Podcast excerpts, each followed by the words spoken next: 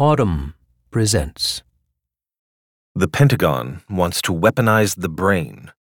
What could go wrong? Written by Michael Joseph Gross. 1. Who could object? Tonight I would like to share with you an idea that I am extremely passionate about, the young man said. His long black hair was swept back like a rock star's or a gangster's. Think about this, he continued.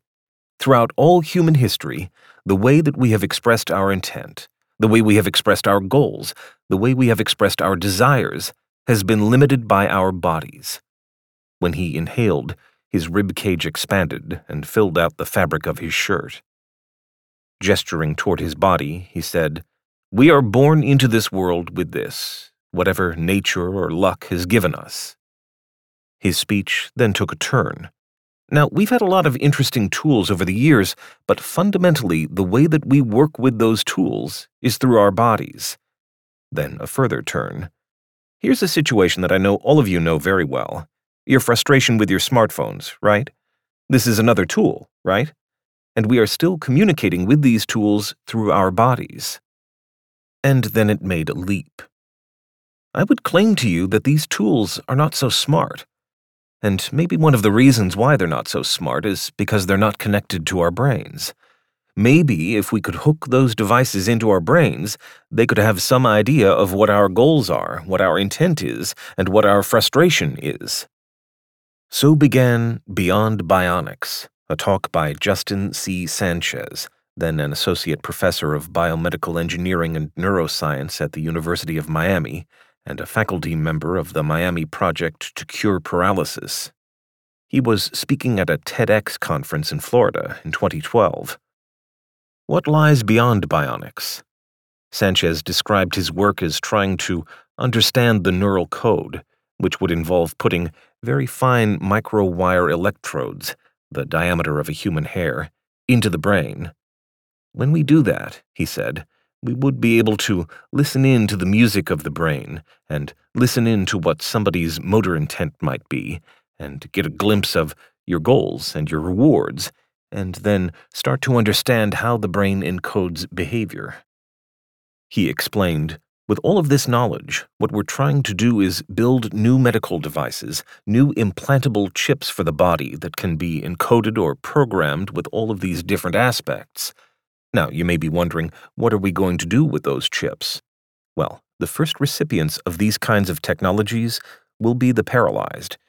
It would make me so happy by the end of my career if I could help get somebody out of their wheelchair. Sanchez went on. The people that we are trying to help should never be imprisoned by their bodies. And today, we can design technologies that can help liberate them from that. I'm truly inspired by that. It drives me every day when I wake up and get out of bed. Thank you so much. He blew a kiss to the audience. A year later, Justin Sanchez went to work for the Defense Advanced Research Projects Agency, the Pentagon's R&D department. At DARPA, he now oversees all research on the healing and enhancement of the human mind and body. And his ambition involves more than helping get disabled people out of their wheelchair. Much more. DARPA has dreamed for decades of merging human beings and machines. Some years ago, when the prospect of mind controlled weapons became a public relations liability for the agency, officials resorted to characteristic ingenuity. They recast the stated purpose of their neurotechnology research to focus ostensibly on the narrow goal of healing injury and curing illness. The work wasn't about weaponry or warfare agency officials claimed. It was about therapy and healthcare. Who could object? But even if this claim were true, such changes would have extensive ethical, social, and metaphysical implications. Within decades, neurotechnology could cause social disruption on a scale that would make smartphones and the internet look like gentle ripples on the pond of history. Most unsettling, Neurotechnology confounds age old answers to this question What is a human being? 2. High risk, high reward. In his 1958 State of the Union address, President Dwight Eisenhower declared that the United States of America must be forward looking in our research and development to anticipate the unimagined weapons of the future. A few weeks later, his administration created the Advanced Research Projects Agency, a bureaucratically independent body that reported to the Secretary of Defense. This move had been prompted by the Soviet launch of the Sputnik satellite. The agency's original remit was to hasten America's entry into space. During the next few years, DARPA's mission grew to encompass research into man computer symbiosis and a classified program of experiments in mind control that was codenamed Project Pandora. There were bizarre efforts that involved trying to move objects at a distance by means of thought alone. In 1972, with an increment of candor, the word defense was added to the name, and the agency became DARPA. Pursuing its mission, DARPA funded researchers who helped invent technologies that changed the nature of battle stealth aircraft, drones, and shaped daily life for billions voice recognition technology, GPS devices. Its best known creation is the Internet. The agency's penchant for what it calls high risk, high reward research ensured that it would also fund a cavalcade of folly. Project Seesaw, a quintessential Cold War boondoggle, envisioned a particle beam weapon that could be deployed in the event of a Soviet attack. The idea was to set off a series of nuclear explosions beneath the Great Lakes, creating a giant underground chamber then the lakes would be drained in a period of 15 minutes to generate the electricity needed to set off a particle beam. The beam would accelerate through tunnels hundreds of miles long, also carved out by underground nuclear explosions, in order to muster enough force to shoot up into the atmosphere and knock incoming Soviet missiles out of the sky. During the Vietnam War, DARPA tried to build a cybernetic anthropomorphous machine a jungle vehicle that officials called a mechanical elephant.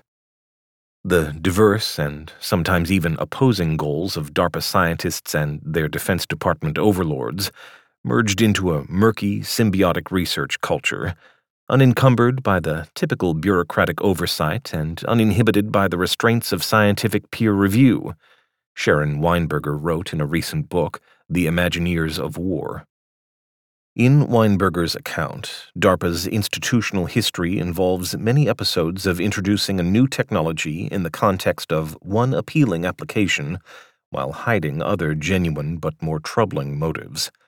At DARPA, the left hand knows, and doesn't know, what the right hand is doing. The agency is deceptively compact. A mere 220 employees, supported by about 1,000 contractors, report for work each day at DARPA's headquarters, a nondescript glass and steel building in Arlington, Virginia, across the street from the practice rink for the Washington Capitals. About 100 of these employees are program managers, scientists and engineers, part of whose job is to oversee about 2,000 outsourcing arrangements with corporations, universities, and government labs. The effective workforce of DARPA actually runs into the range of tens of thousands. The budget is officially said to be about $3 billion and has stood at roughly that level for an implausibly long time, the past 14 years. The Biological Technologies Office, created in 2014, is the newest of DARPA's six main divisions. This is the office headed by Justin Sanchez. One purpose of the office is to restore and maintain warfighter abilities by various means, including many that emphasize neurotechnology, applying engineering principles to the biology of the nervous system. For instance, the Restoring Active Memory program develops neuroprosthetics, tiny electronic components implanted in brain tissue that aim to alter memory formation so as to counteract traumatic brain injury. Does DARPA also run secret biological programs? In the past, the Department of Defense has done such things. It has conducted tests on human subjects that were questionable, unethical, or, many have argued, illegal. The Big Boy Protocol, for example, compared radiation exposure of sailors who worked above and below deck on a battleship never informing the sailors that they were part of an experiment. Last year, I asked Sanchez directly whether any of DARPA's neurotechnology work specifically was classified. He broke eye contact and said, I can't. We'll have to get off that topic because I can't answer one way or another. When I framed the question personally, Are you involved with any classified neuroscience project? He looked me in the eye and said, I'm not doing any classified work on the neurotechnology end. If his speech is careful, it is not spare. Sanchez has appeared at public events with some frequency. Videos are posted on DARPA's YouTube channel to articulate joyful streams of good news about DARPA's proven applications. For instance, brain controlled prosthetic arms for soldiers who have lost limbs. Occasionally, he also mentions some of his more distant aspirations. One of them is the ability, via computer, to transfer knowledge and thoughts from one person's mind to another's. 3. We try to find ways to say yes. Medicine and biology were of minor interest to DARPA until the 1990s, when biological weapons became a threat to U.S. national security. The agency made a significant investment in biology in 1997 when DARPA created the Controlled Biological Systems Program. The zoologist Alan S. Rudolph managed this sprawling effort to integrate the built world with the natural world. As he explained it to me, the aim was to increase, if you will, the baud rate or the cross communication between living and non living systems.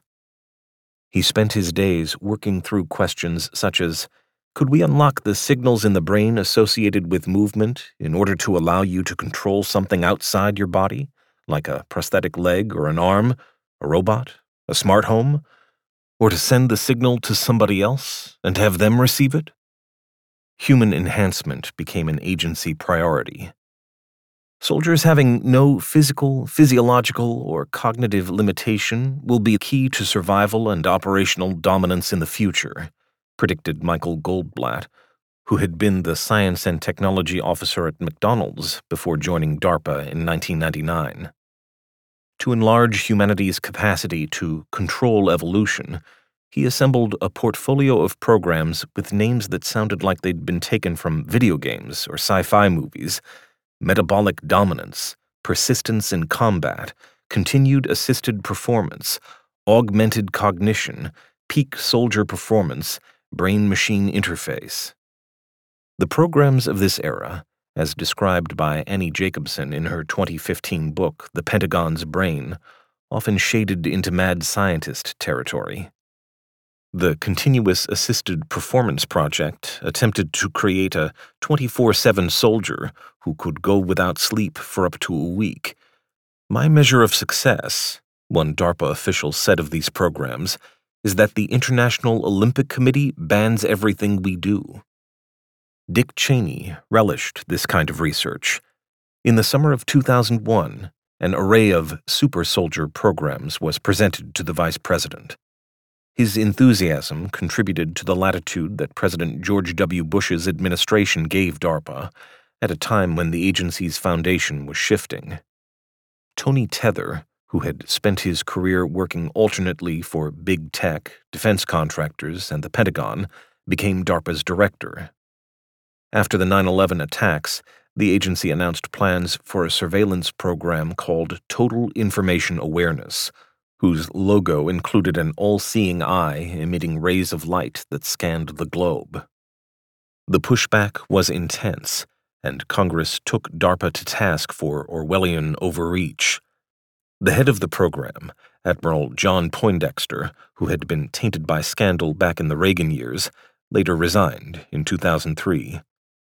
The controversy also drew unwanted attention to DARPA's research on super soldiers and the melding of mind and machine. That research made people nervous, and Alan Rudolph, too, found himself on the way out. In this time of crisis, DARPA invited Geoff Ling, a neurology ICU physician and at the time an active duty Army officer, to join the Defense Sciences Office. Ling went on to work in the Biological Technologies Office when it spun out from Defense Sciences in 2014. When Ling was interviewed for his first job at DARPA in 2002, he was preparing for deployment to Afghanistan and thinking about very specific combat needs. One was a pharmacy on demand that would eliminate the bulk of powdery fillers from drugs in pill or capsule form and instead would formulate active ingredients for ingestion via a lighter, more compact dissolving substance like Listerine breath strips. This eventually became a DARPA program. The agency's brazen sense of possibility buoyed Ling, who recalls with pleasure how colleagues told him, We try to find ways to say yes, not ways to say no. With Rudolph gone, Ling picked up the torch. Ling talks fast. He has a tough guy voice. The faster he talks, the tougher he sounds, and when I met him, his voice hit top speed as he described a first principle of defense sciences. He said he had learned this particularly from Alan Rudolph. Your brain tells your hands what to do. Your hands basically are its tools, okay? And that was a revelation to me. He continued, We are tool users. That's what humans are. A human wants to fly, he builds an airplane and flies. A human wants to have recorded history, and he creates a pen. Everything we do is because we use tools, right? And the ultimate tools are our hands and feet. Our hands allow us to work with the environment to do stuff, and our feet take us where our brain wants to go. The brain is the most important thing. Ling connected this idea of the brain's primacy with his own clinical experience of the battlefield. He asked himself, How can I liberate mankind from the limitations of the body? The program for which Ling became best known is called Revolutionizing Prosthetics. Since the Civil War, as Ling has said, the prosthetic arm given to most amputees has been barely more sophisticated than a hook, and not without risks. Try taking care of your morning ablutions with that bad boy, and you're going to need a proctologist every goddamn day. With help from DARPA colleagues and academic and corporate researchers, Ling and his team built something that was once all but unimaginable a brain controlled prosthetic arm. No invention since the internet has been such a reliable source of good publicity for DARPA. Milestones in its development were hailed with wonder. In 2012, 60 Minutes showed a paralyzed woman named Jan Scheuermann feeding herself a bar of chocolate using a robotic arm that she manipulated by means of a brain implant. Yet, DARPA's work to repair damaged bodies was merely a marker on a road to somewhere else. The agency has always had a larger mission, and in a 2015 presentation, one program manager, a Silicon Valley recruit, described that mission to free the mind from the limitations of even healthy bodies. What the agency learns from healing makes way for enhancement. The mission is to make human beings something other than what we are, with powers beyond the ones we're born with and beyond the ones we can organically attain. The internal workings of DARPA are complicated. The goals and values of its research shift and evolve in the manner of a strange, half conscious shell game. The line between healing and enhancement blurs, and no one should lose sight of the fact that D is the first letter in DARPA's name. A year and a half after the video of Jan Scheuermann feeding herself chocolate was shown on television, DARPA made another video of her in which her brain computer interface was connected to an F 35 flight simulator, and she was flying the airplane. DARPA later disclosed this at a conference called Future of War. Geoff Ling's efforts have been carried on by Justin Sanchez. In 2016, Sanchez appeared at DARPA's Demo Day with a man named Johnny Matheny, whom agency officials describe as the first osseo integrated upper limb amputee the first man with a prosthetic arm attached directly to bone. Matheny demonstrated what was, at the time, DARPA's most advanced prosthetic arm. He told the attendees, I can sit here and curl a 45 pound dumbbell all day long, till the battery runs dead. The next day, Gizmodo ran this headline above its report from the event DARPA's mind controlled arm will make you wish you were a cyborg. Since then, DARPA's work in neurotechnology has avowedly widened in scope, to embrace the broader aspects of life, Sanchez told me, beyond the person in the hospital who is using it to heal. The logical progression of all this research is the creation of human beings who are ever more perfect by certain technological standards. New and improved soldiers are necessary and desirable for DARPA, but they are just the window display version of the life that lies ahead. 4. Over the Horizon Consider memory, Sanchez told me. Everybody thinks about what it would be like to give memory a boost by 20, 30, 40%, pick your favorite number, and how that would be transformative. He spoke of memory enhancement through neural interface as an alternative form of education. School, in its most fundamental form, is a technology that we have developed as a society to help our brains to do more, he said. In a different way, neurotechnology uses other tools and techniques to help our brains be the best that they can be.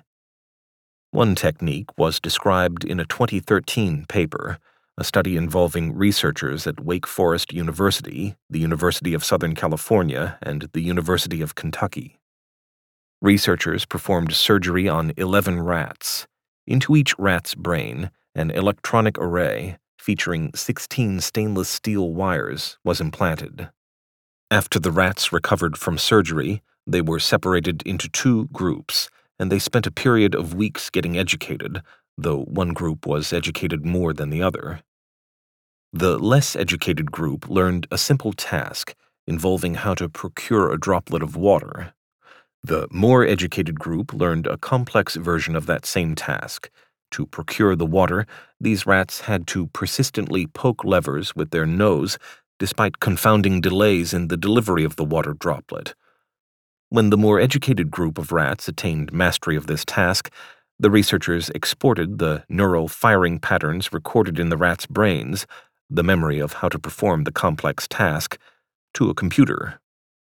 What we did then was we took those signals and we gave it to an animal that was stupid, Geoff Ling said at a DARPA event in 2015 meaning that researchers took the neural firing patterns encoding the memory of how to perform the more complex task recorded from the brains of the more educated rats and transferred those patterns into the brains of the less educated rats. And that stupid animal got it. They were able to execute that full thing. Ling summarized For this rat, we reduced the learning period from eight weeks down to seconds. They could inject memory using the precise neural codes for certain skills, Sanchez told me. He believes that the Wake Forest experiment amounts to a foundational step toward memory prosthesis. This is the stuff of the Matrix. Though many researchers question the findings, cautioning that really it can't be this simple, Sanchez is confident. If I know the neural codes in one individual, could I give that neural code to another person? I think you could. Under Sanchez, DARPA has funded human experiments at Wake Forest, the University of Southern California, and the University of Pennsylvania, using similar mechanisms in analogous parts of the brain. These experiments did not transfer memory from one person to another, but instead gave individuals a memory boost. Implanted electrodes recorded neuronal activity associated with recognizing patterns at Wake Forest and USC, and memorizing word lists at Penn in certain brain circuits. Then electrodes fed back those recordings of neuronal activity into the same circuits as a form of reinforcement. The result, in both cases, was significantly improved memory recall. Doug Weber, a neural engineer at the University of Pittsburgh who recently finished a four year term as a DARPA program manager working with Sanchez, is a memory transfer skeptic. Born in Wisconsin, he has the demeanor of a sitcom dad, not too polished, not too rumpled. I don't believe in the infinite limits of technology evolution, he told me. I do believe there are going to be some technical challenges which are impossible to achieve. For instance, when scientists put electrodes in the brain, those devices eventually fail after a few months or a few years. The most intractable problem is blood leakage.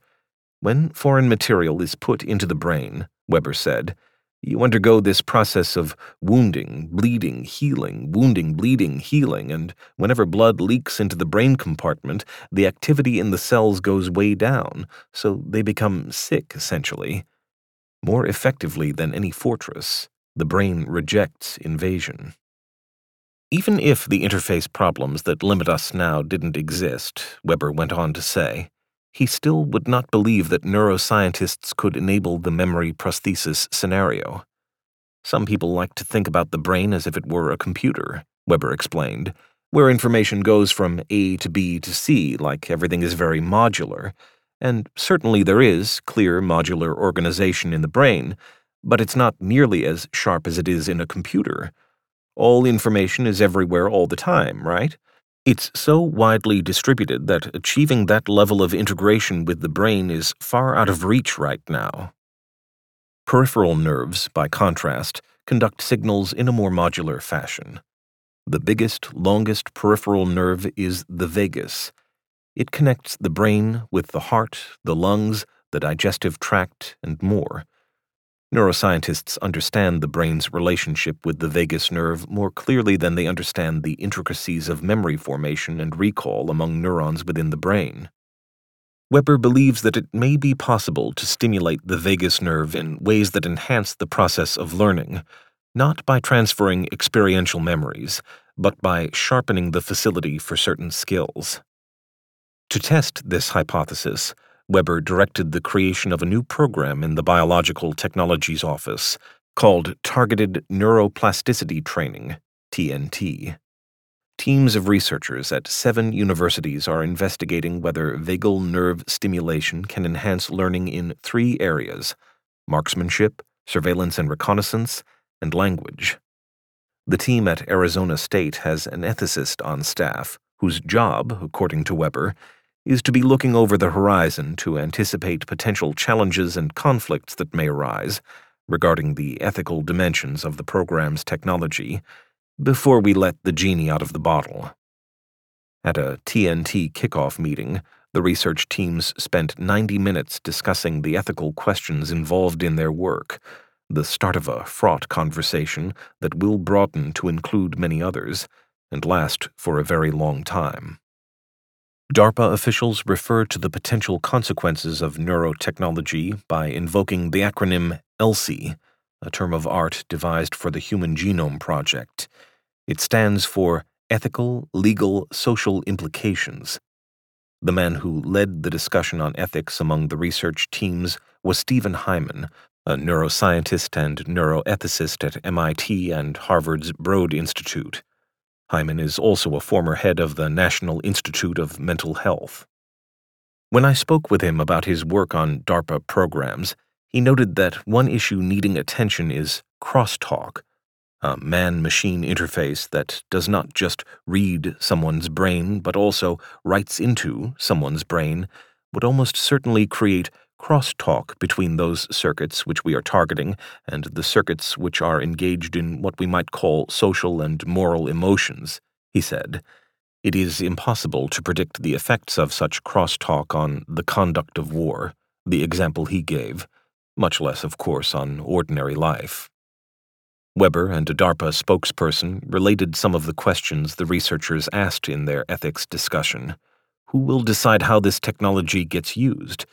Would a superior be able to force subordinates to use it? Will genetic tests be able to determine how responsive someone would be to targeted neuroplasticity training? Would such tests be voluntary or mandatory? Could the results of such tests lead to discrimination in school admissions or employment?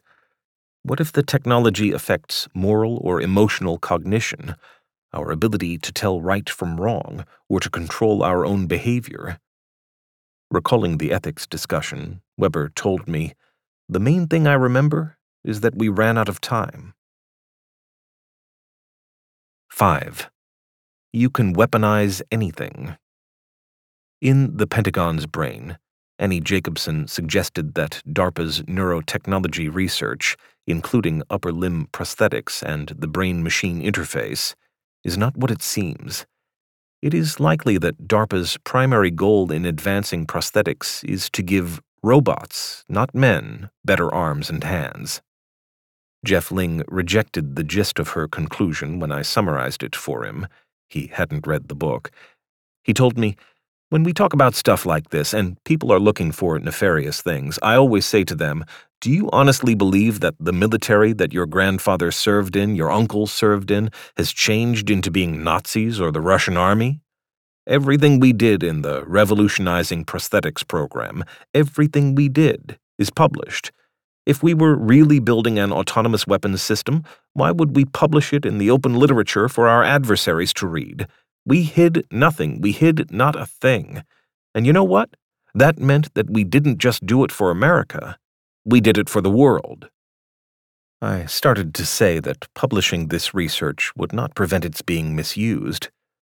But the terms use and misuse overlook a bigger issue at the core of any meaningful neurotechnology ethics discussion. Will an enhanced human being, a human being possessing a neural interface with a computer, still be human as people have experienced humanity through all of time? Or will such a person be a different sort of creature? The U.S. government has put limits on DARPA's power to experiment with enhancing human capabilities.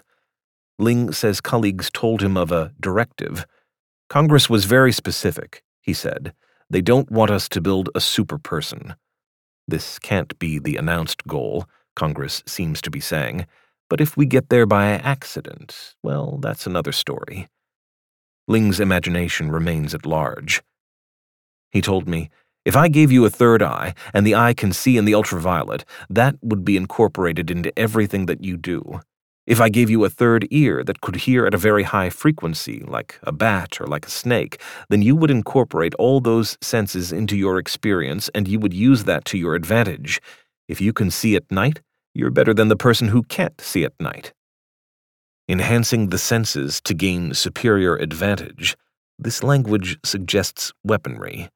Such capacities could certainly have military applications, Ling acknowledged. You can weaponize anything, right? Before he dismissed the idea and returned to the party line. No, actually, this has to do with increasing a human's capability, in a way that he compared to military training and civilian education, and justified in economic terms. Let's say I gave you a third arm, and then a fourth arm, so two additional hands, he said. You would be more capable, you would do more things, right? And if you could control four hands as seamlessly as you're controlling your current two hands, he continued, you would actually be doing double the amount of work that you would normally do. It's as simple as that. You're increasing your productivity to do whatever you want to do. I started to picture his vision, working with four arms, four hands, and asked, Where does it end? It won't ever end, Ling said. I mean, it will constantly get better and better. His cell phone rang. He took the call, then resumed where he had left off.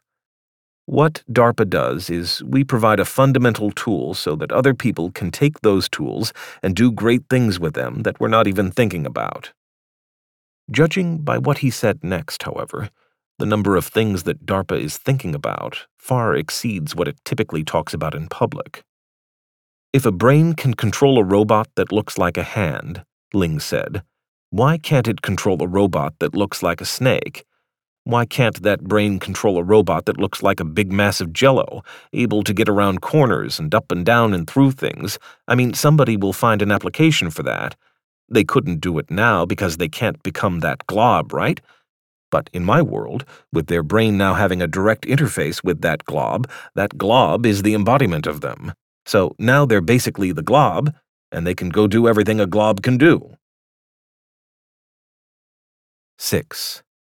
Gold Rush DARPA's developing capabilities still hover at or near a proof of concept stage. But that's close enough to have drawn investment from some of the world's richest corporations.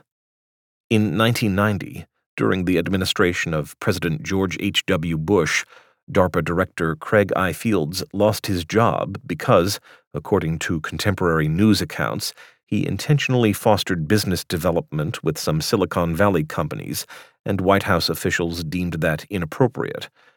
Since the administration of the second President Bush, however, such sensitivities have faded. Over time, DARPA has become something of a farm team for Silicon Valley. Regina Dugan, who was appointed DARPA director by President Barack Obama, went on to head Google's Advanced Technology and Projects Group, and other former DARPA officials went to work for her there.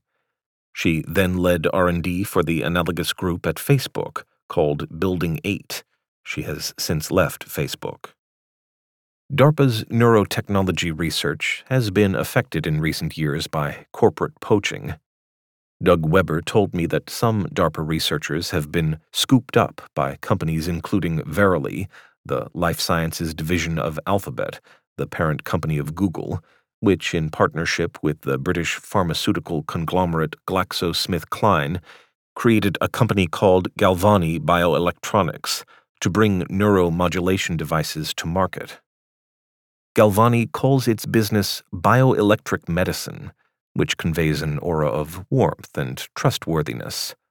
Ted Berger, a University of Southern California biomedical engineer who collaborated with the Wake Forest researchers on their studies of memory transfer in rats, worked as the chief science officer at the neurotechnology company Kernel, which plans to build advanced neural interfaces to treat disease and dysfunction, illuminate the mechanisms of intelligence, and extend cognition. Elon Musk has courted DARPA researchers to join his company Neuralink, which is said to be developing an interface known as Neural Lace. Facebook's Building 8 is working on a neural interface too. In 2017, Regina Dugan said that 60 engineers were at work on a system with the goal of allowing users to type 100 words a minute directly from your brain. Geoff Ling is on Building 8's advisory board. Talking with Justin Sanchez, I speculated that if he realizes his ambitions, he could change daily life in even more fundamental and lasting ways than Facebook's Mark Zuckerberg and Twitter's Jack Dorsey have. Sanchez blushes easily, and he breaks eye contact when he is uncomfortable, but he did not look away when he heard his name mentioned in such company. Remembering a remark that he had once made about his hope for neurotechnology's wide adoption, but with appropriate checks to make sure that it's done in the right way, I asked him to talk about what the right way might look like. Did any member of Congress strike him as having good ideas about legal or regulatory structures that might shape an emerging neural interface industry? He demurred. DARPA's mission isn't to define or even direct those things and suggested that, in reality, market forces would do more to shape the evolution of neurotechnology than laws or regulations or deliberate policy choices. What will happen, he said, is that scientists at universities will sell their discoveries or create startups. The marketplace will take it from there. As they develop their companies and as they develop their products, they're going to be subject to convincing people that whatever they're developing makes sense, that it helps people to be a better version of themselves. And that process, that day to day development, will ultimately guide where these technologies go. I mean, I think that's the frank reality of how it ultimately will unfold. He seemed entirely untroubled by what may be the most troubling aspect of DARPA's work. Not that it discovers what it discovers but that the world has, so far, always been ready to buy it. If you enjoyed this production, find the best long form articles read aloud in the Audm app, available now for iPhone.